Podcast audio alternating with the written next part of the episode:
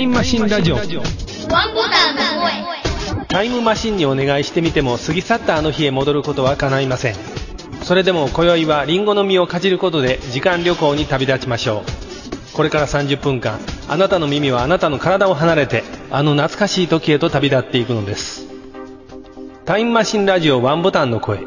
この番組は各年代においてアップルにまつわる情報を追いかけてその当時のお話をしてみようという企画です進行を務めますのは私山村とポッドキャストアップルニュースラジオワンボタンの声でもおなじみの魚井先生と松尾さんです。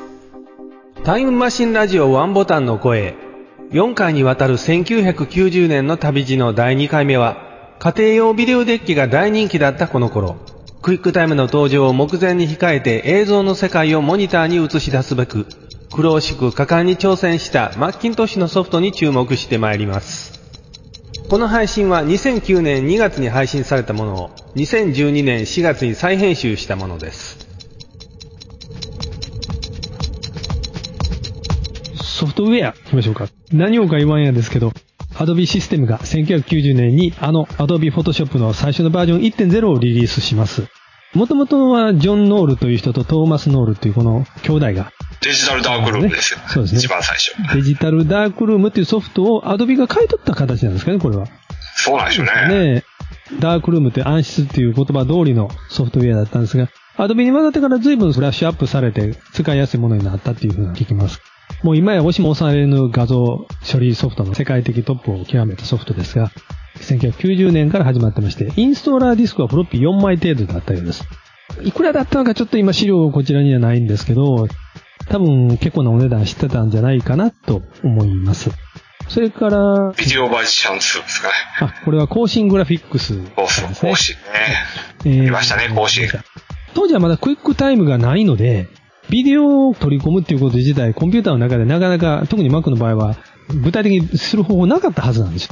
これはソフトウェア的に、あハードウェアも一緒に使ってってことですか？これはソフトウェアだけで。ハードウェアは別やったんちゃうかなと思う、はい取れるハードウェアはこの後出てくるんで、はいクイックタイムはクイックタイムの話だけは出てくるんですけど、クイックタイムがリリースされたっていうのはないんですよ。確か91年か92年にクイックタイムの発表会があるんですよ。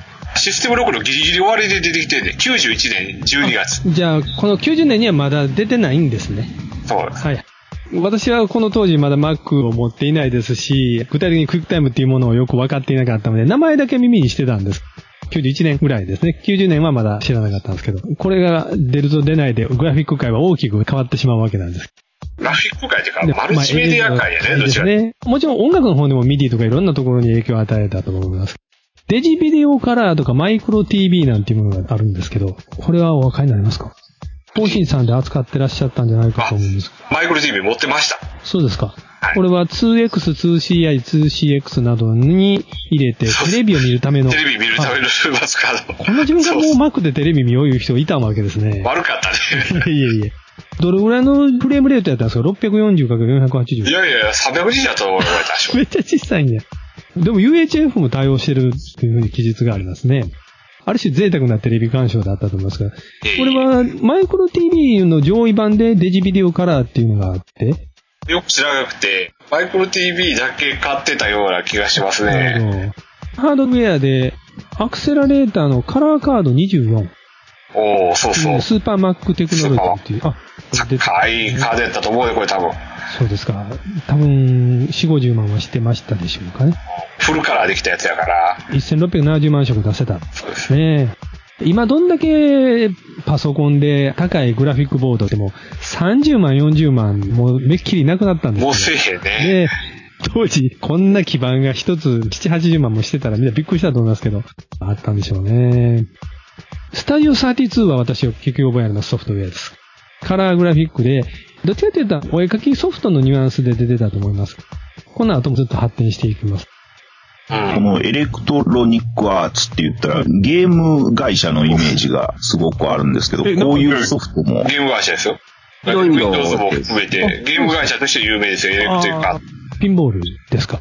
ツ。ね。でも有名ですよ、エレクトリックアーツ。レイドリームデザイナーって、これは CG 好きな私にとっては、あ、この年からやったんやと思って。当時の90年代の Mac の 3DCG で三大巨頭があったわけですね。ストラタとレイドリームとインフィニ。ああ、そうですねね。まあ、インフィニーでした。あ そうですか。レイドリームも比較的安価とは言われたんですが、この最初のレイドリームはアニメーション機能を持たなかったんです。静止画でグラフィックをレンダリングするということしかできなかったので、インフィニ D っていうのが正しい名前ですけど、インフィニ D の方はアニメーション機能があったということで、その辺が差がつけられたところだったんじゃないかと思います。レイドリーム、私もずっと後のバージョンは何度か買ってアップグレードしました。それから、ザ・ノートン・ユーティリティーズ。ピーター・ノートン・コンピューティングより1990年にリリースされた。これは Mac 版ということですか？それとも、 Mac 版でしょ？ですね。Windows 版はその前からあったわけですね。Windows 版もっとあったと思う DOS 版ですね。ごめんなさい。Windows っていうか。はい。あ、そうか、Windows。こんな当時はまだ Windows 3.0が出てくるっていう時ですから、まだ全然 DOS 版で全然よかった。DOS と Windows が置き換えなるかどうかっていうのが当時の焦点だったと思います。ノートンユーティリティーズといえば、オールド Mac ユーザーには絶対なくてはならないメンテナンスツールって言われたんですが、今、森先生とか松尾さんと一緒にバージョン1.0の画面見てるんですけど、後の方に出てくるバージョンとあんまり変わりませんね、これね。基本的にはそうですよねね。これが後でカラーになったりとかいうのはありますけど、こんな画面だったような気がしますね。当時ファンクラブもあったらしいですよ、日本に。で そのファンクラブの集いみたいなんで、ピーターノート日本へ来日してるっていうね、記事ありました。わからへんわ。はい。普通のおっさんやったと思うけど、うん確かに、はいはいジャケットには彼映ってましたからね。ええそうですね。ドスの方で名を馳せたので、割とそういう意味ではカリスマ的だったんじゃないですか。ニュートンディスコダンサーはこの時まだ出てないん絶対出てないですかね。ああ、まだですか。はいはい。その年代の話の時に、マークライト2っていうのがシステムソフトから今年リリースされます。システムソフトっていうのは、プラリスの相手だったからでしょ？ね、マックライト2っていうのが出てきて、ワープロソフトなんですが、これ、純粋に日本のソフトですか？いやいやいや、アメリカのマックライト2をはい日本語使えるように移植したやつですね。あ、そういうことですね。マックライト2結構使ってらっしゃる方多かったと思います。テスラってこれ知ってると思って、後で見たら思い違いしてたと思った。僕、このゲームで遊んだあ、ね。そうですか。テッセラという名前のゲームが、当時、インラインデザインニコラス・コルトという会社から出てたみたいです。これ何ですか？ブロック崩しじゃなくて、動物なんとかみたいな、同じ柄が縦横に4つ並んでクリックしたら消せるってやつちゃいます。なんかそんなんやったような気がするんやけど、はいはいはい覚えてないわ。今これ、フラッシュゲームとかこの画面を見てめちゃめちゃこれで遊んだ記憶があったんやけど、DS のゲームなんかもこれあると思います。ゲームボーイ用などに移植されたって書いてますから、ヒットしたと思います。今のマックユーザーの人にあんまりごめんなさい、わからないかな。アフターダーク。90年にリリースされましたバークレーシステムから発売の、ベーカリーって読むのかなってずっと当時わからなかったんですよね。バークレーだったんですけどね。スクリーンセーバーといえばアフターダーク。もそうです。最初にトースターが空飛んだ時にはびっくりしたよ。アニメーションの中でパンを焼くトースターに羽が生えて空をいっぱい何個も飛んでるっていうのがあったんですフライングトースターアニメーション。当時の Mac ユーザーでももう一つイメージしなかった話ですけど、結局、トースターそのものが Mac をなぞらえてるんですよね、これ、確か。食卓に置かれるトースターのような身近な製品として使ってもらいたいというのが Mac のデビューした頃のような理念みたいなところで言われてたようにあるんです。それを考えてこれをフライングトースターにしたのかなって当時思ったんです。そこまでは勘繰りすぎかもしれないですが。うちにこのフライングトースターの膨らませる風船のおもちゃあったんですけどね、どっかやってしまいました。お店のディスプレイ用のやつで。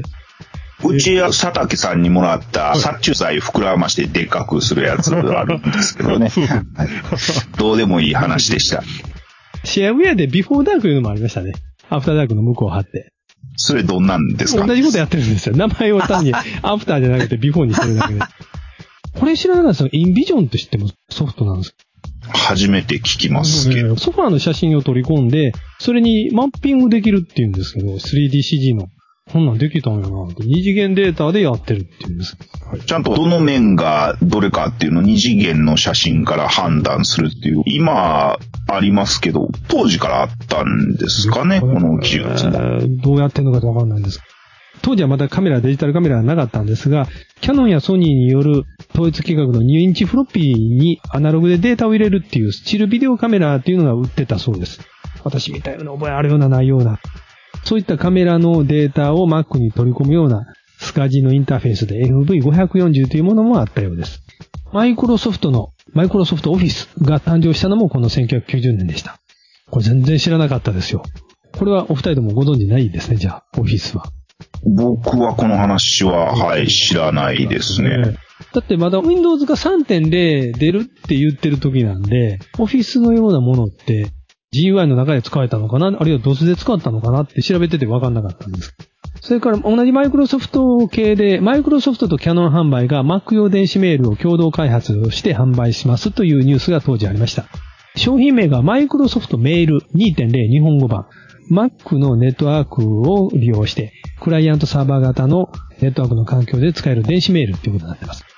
サーバーパックが7万8000円で、ワークステーションパックは27万8000円。90年当時まだパソコンで一般に業務でメールを使うというシーンは、それほどなかったように私は思いますが、もうすでにこういうものが着手されていたということなんです。マックワールドエキスポという Mac ファンにとって一大イベントがアメリカで開催されているという情報は日本にも大きく伝わり、そこで披露される製品に対しての注目度は尋常ではありませんでした。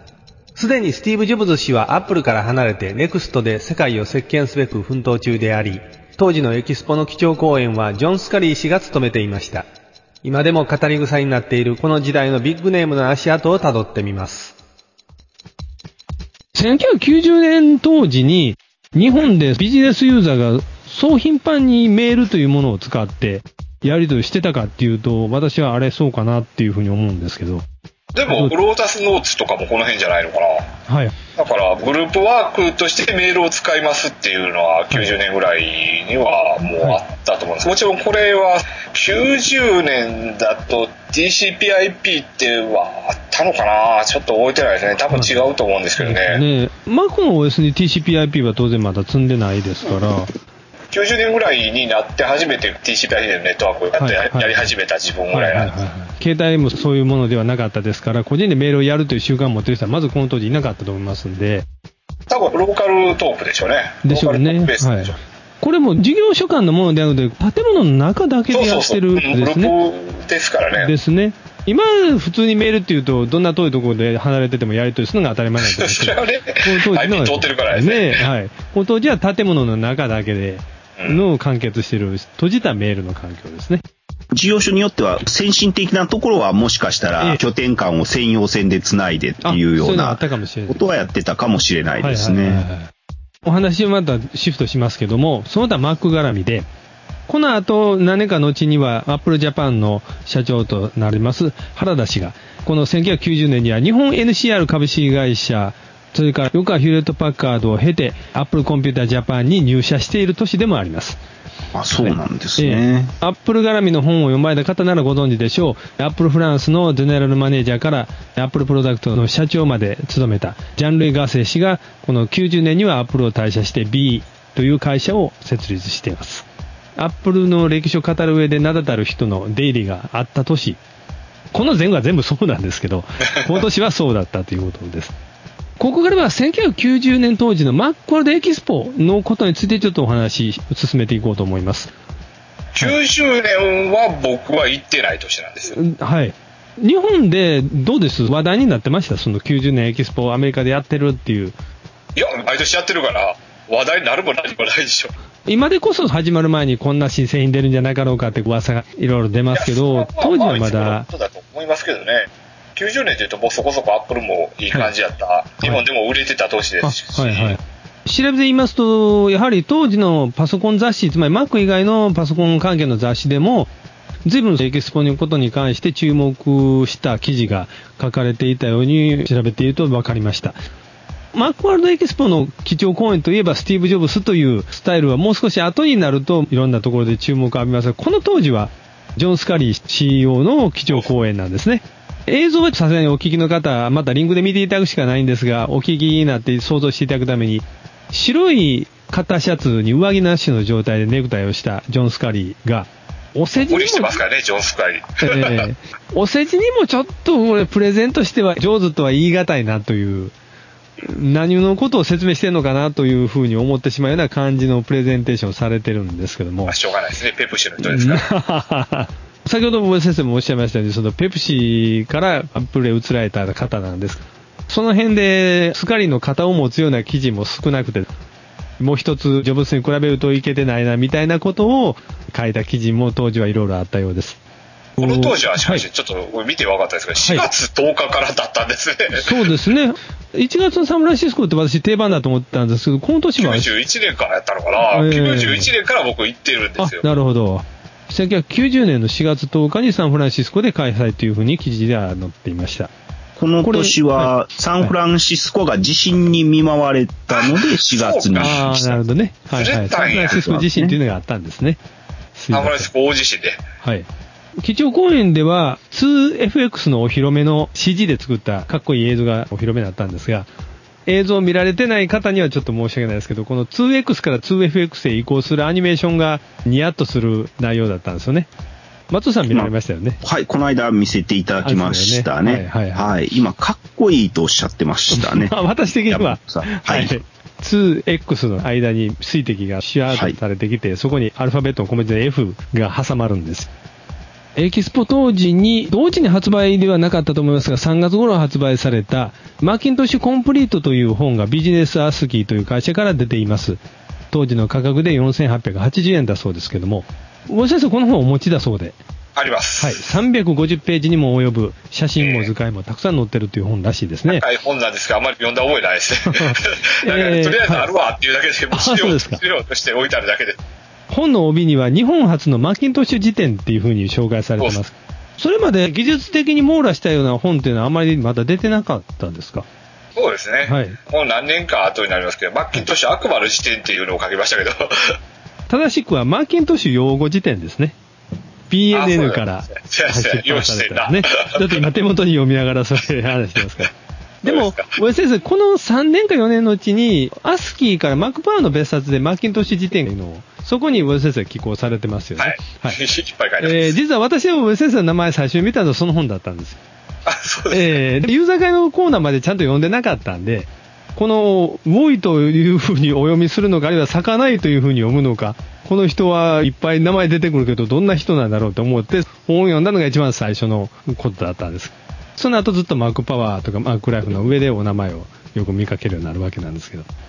もう一つ、アップルマルチメディアというカタログをアップルジャパンが当時発行して配っていたようです。これもどっかにあると思う。ああ、そうですか。これって、美術系の大きな、アート系のエキシビジョンとかに行くと配ってそうな、蛇腹折りのパンフレットですね、これはね。はいそうですね。。今見てもごつい、かっこいいな、カラフルで、本当にコンピューターのものっていうよりは、アートっていう感じのカタログのようします。少しまたずれますけど、1990年は、元アップル社員で、初代マッキントッシュの開発にも大きく貢献したビル・アートキンソン氏が、ゼネラルマジックという会社を設立しました。マーク・ポラットという人の呼びかけに応じというふうに書かれてるんですけど、私、マーク・ポラットというよく知らないんですけど、何かご存知ですか？いや、僕わかんないですあ。そうですか。同じ Mac の OS の開発のメンバーだったアンディ・ハーツフェルドもソフトウェアの担当としてこの会社に参画していたそうです。マーク・ポラットは情報科学の専門家でポケットクリスタルという情報端末を考察を持っていたって書いてあるね。えジェネラルマジックは1990年、米アップルコンピューターや MacOS の設計を担当したアンディ・ハーツフィールドとマーク・ポラットって書いてあるんで、はいアップルの人にもともとこの人も。あ、そうなんですか。ありがとうございます。これはゼネラルマジック社が設立ですから、マジックキャップが出てくるのはまだこの後ですね。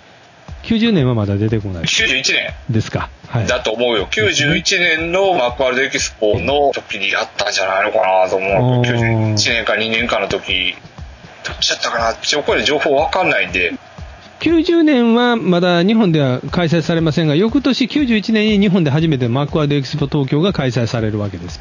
当時90年はアップルジャパンになりますか。まだキャノンでしょうけど、日本の国内でどういうイベントができるだろうかっていうような話し合いの場がいろいろ持たれてたんではないかと。Mac の先進的 GUI によって世界中のパソコン市場を塗り替えようと意気込んでいた Apple は Mac の販路の基盤を固めんがため Adobe、Microsoft と DTP の派遣をめぐって争います。日本のメーカーも例外ではなく印刷業界の舵取りを誰が握るかはまだまだ予想がつかない状況でした。他のパソコン関係、本当に軽くしかなぜてお話ししてないんですけど、Windows の3.0が1990年に出てきます。やっとまともになったっていうちょっとだけいう。ことですかね。ただ当時のパソコン雑誌を見ていますと、やたらベタ褒めですね、持ち上げまくってるのがしょうがない立ちます。はい。これからは Windows の時代だよと。Mac だけに GUI をさせてると、ろくでもないことになるんだよみたいなことまで書いてる記事があります。あ、そうだ、あんの。そこまでは覚えてな。ないんかね、ちょっと見てたらそんなのもあったんです。おおむね、Apple もあるし、Windows もあるから、これで GUI というものがコンピューターの中で普及するようになるよっていう風な、定着化するよっていうような書き方をしてたように思うんです。IBM DOS、DOSV ですね。これは DOSV のスタートが90年というわけではないですね。もうちょっと前からありますよね。はい。出ていましたということで、このバージョンでやっとさ漢字テキスト表示できるようになったってことでしょ。J4.05V というバージョンですか？あーはい。日本で IBM PC-AT 互換機が普及するきっかけとなったバージョンというふうに。漢字テキスト表示をグラフィックスによってエミュレーションするって、よく考えたら今やったら当たり前なんやけどね。はいはいはいはい。その当時はキャラクターロムがないと表示できなかったですから。はい。覚えてる？そういう。漢字ロムって言って売ってたりしましたよね。ドススラッシュ V と書いて、読みとしてはドス V と言いますけども、この頃からドス V というのが言葉として定着したのかなって私思ってたんですけど、どうです？もうちょっと前からドス V ってよく言ってました？ドスって読み出してからしか、ああ、そうなんやって私も思ってなかったから。その前にも MS-DOS という言葉で、普通に新聞なんかでも記事で載ってましたから、DOSV って書いても、ある程度の人は、あ、パソコンの言葉なんだなっていう印象はちゃんと持ってたんだなとは思います。はい。それから、ジョブスがこの当時、一生懸命推し進めていました NEXT コンピューターの NEXT ステップの2点いくらというバージョンが、この当時はリリースされていたようです。1990年代前半というのは64ビットリスク CPU の登場で随分進化が迎えましたっていうのがウィキペディアには紹介されていたんです。IBM が1990年の2月に RS6000 です。提供開始しましたというふうにあります。この当時はまだパワー PC ないですね。パワー PC やね。パワーアーキテクチャーって呼ばれるやつ。開発自体は IBM が温度取りだったんですかこの時 IBM しかしてない。94年になるまで、モトローラーとアップルと IBM とでパワー PC というパワーアーキテクチャーから一部パソコン向けに変更したようなものを作るんですよね。この当時はパワー PC の礎になるようなものが始まったよ IBM の中で始まったというそうこそうそう。とですね。パワーアーキテクチャーというのが。はいはいはい。16ビットから32ビットへという時代だったです。フォト CD がそうですね。1990年、この年えコダックがフォト CD のサービスを始めます。これね、えー結構使わせてもらいましたよ、一時期。私もお世話になりましたね。これって、当時はフィルムカメラが当たり前でしたから、カメラでフィルムを現像出すときに、お店のカウンターで、これフォト CD にお願いしますって言って注文書くんですよ。ネガが上がってきた時点で何万と何番をそのフォト CD に焼く言って、何日かしてから上がりましたって連絡入って CD ロムに焼き付けたものを受け取りに行くというものでした。いろんな解像度でフォルダーごとにまとめられてて便利でしたよね。解像度ごとに使うっていうのが。まだこの当時アナログカメラが多かったっていうことだよね、デジタルいや、がもう全然だったと思いますよ、90年で。まだ、マッキントッシュのピクトという画像フォーマットが世の中でオーディオ振って使われていたので、えー普通にフォーマットでピクトっていう画像が一緒に焼かれてたと思います。アクト2、日本で1990年12月に設立されました。マック多いですね。一つももう20年近いですね。ですね。MacOS 並びに Windows 用のセキュリティ関連製品はじめビジネス関連製品、ユーティリティなど多岐にわたって販売されています。こんなずっと後ですけど、Apple が完全に DTP の世界に乗しちゃうんですけど、この当時はまだ Apple に持っていかれるものかということで、国産メーカーも他の OS のメーカーも一生懸命でフォントとか出力、印刷っていうところに関してアプローチ取り続けてた時代みたいだったんです。今はもう Windows DTP なんでしょほとんど。違うえ、そうな全然、そうでもないの全然、です。本当に一番流されるのは本当とドライバー周りですね。全然 Windows の業界がその辺、Apple のやってる展開に追いつけてないので、1990年当時はまだ Apple と Adobe が覇権争いということで仲が悪かったようなんです。特に、アップルとアドビがかつて揉めたというと、何でしたっけ？フォント、はいアップルがはいマイクロソフトと組んで新しいフォントの企画をね。はい。あそうですね。それの時にだいぶアドビはどうやねんと言ってたっていう。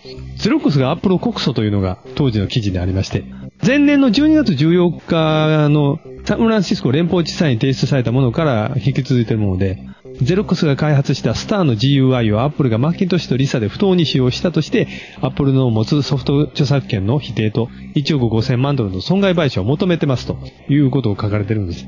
当時はよく知るマイクロソフトが GUI 真似したっていう、このことでも Apple と係争してるので、三つどもえの感がありますね、この時はまだ。3ヶ月後の4月16日に、このゼロックスとアップルの裁判については、サンフランシスコ連邦地裁の判事が、ゼロックスの主張の大半を却下したということになっています。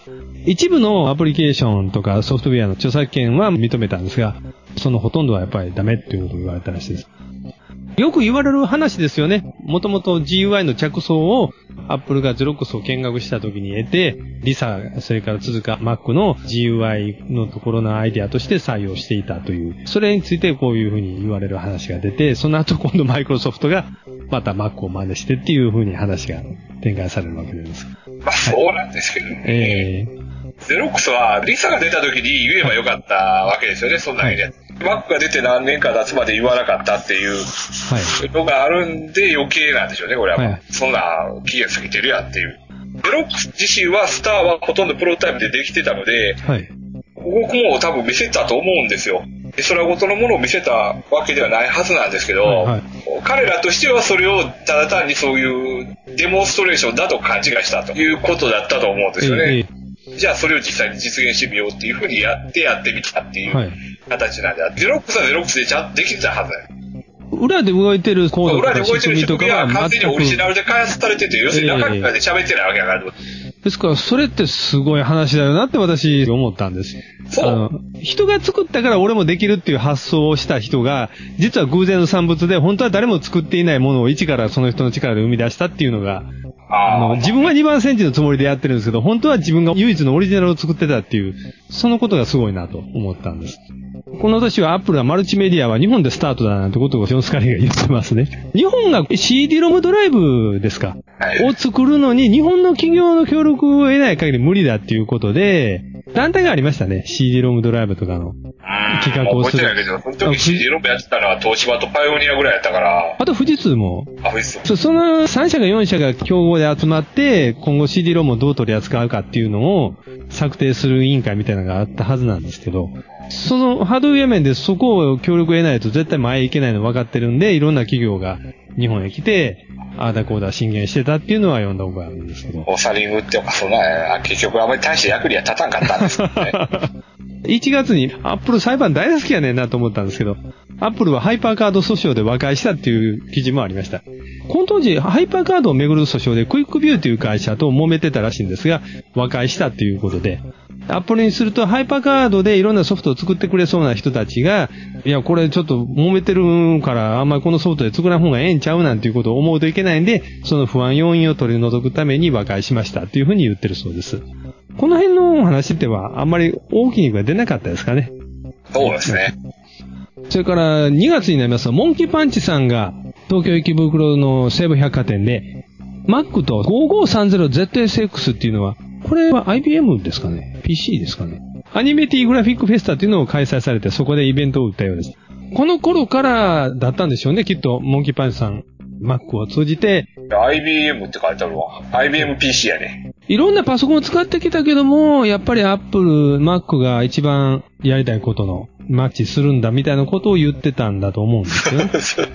いろんなものを使ってきてるね。それやったら一緒に出てる IBM さんは立場なんじゃないか。当時は今ほどガチガチに固まったものがなくて、あれもこれもいいものを取ってやろうみたいなところがあったんじゃないんですかね。でも一緒に使ったマシンの名前がそうですね。98XA に FM7。XI っていうのがこれ何かわからんですけあ、ど、シャープやと思う。X1 ですかこれ？X1 やね。ですね。で、Mac2 ってなってます。当時のルパン三世のスペシャル版のアニメではコンピュータウイルスをテーマにした作品もあったそうです。どんなかちょっと私見てないんで、わからないです。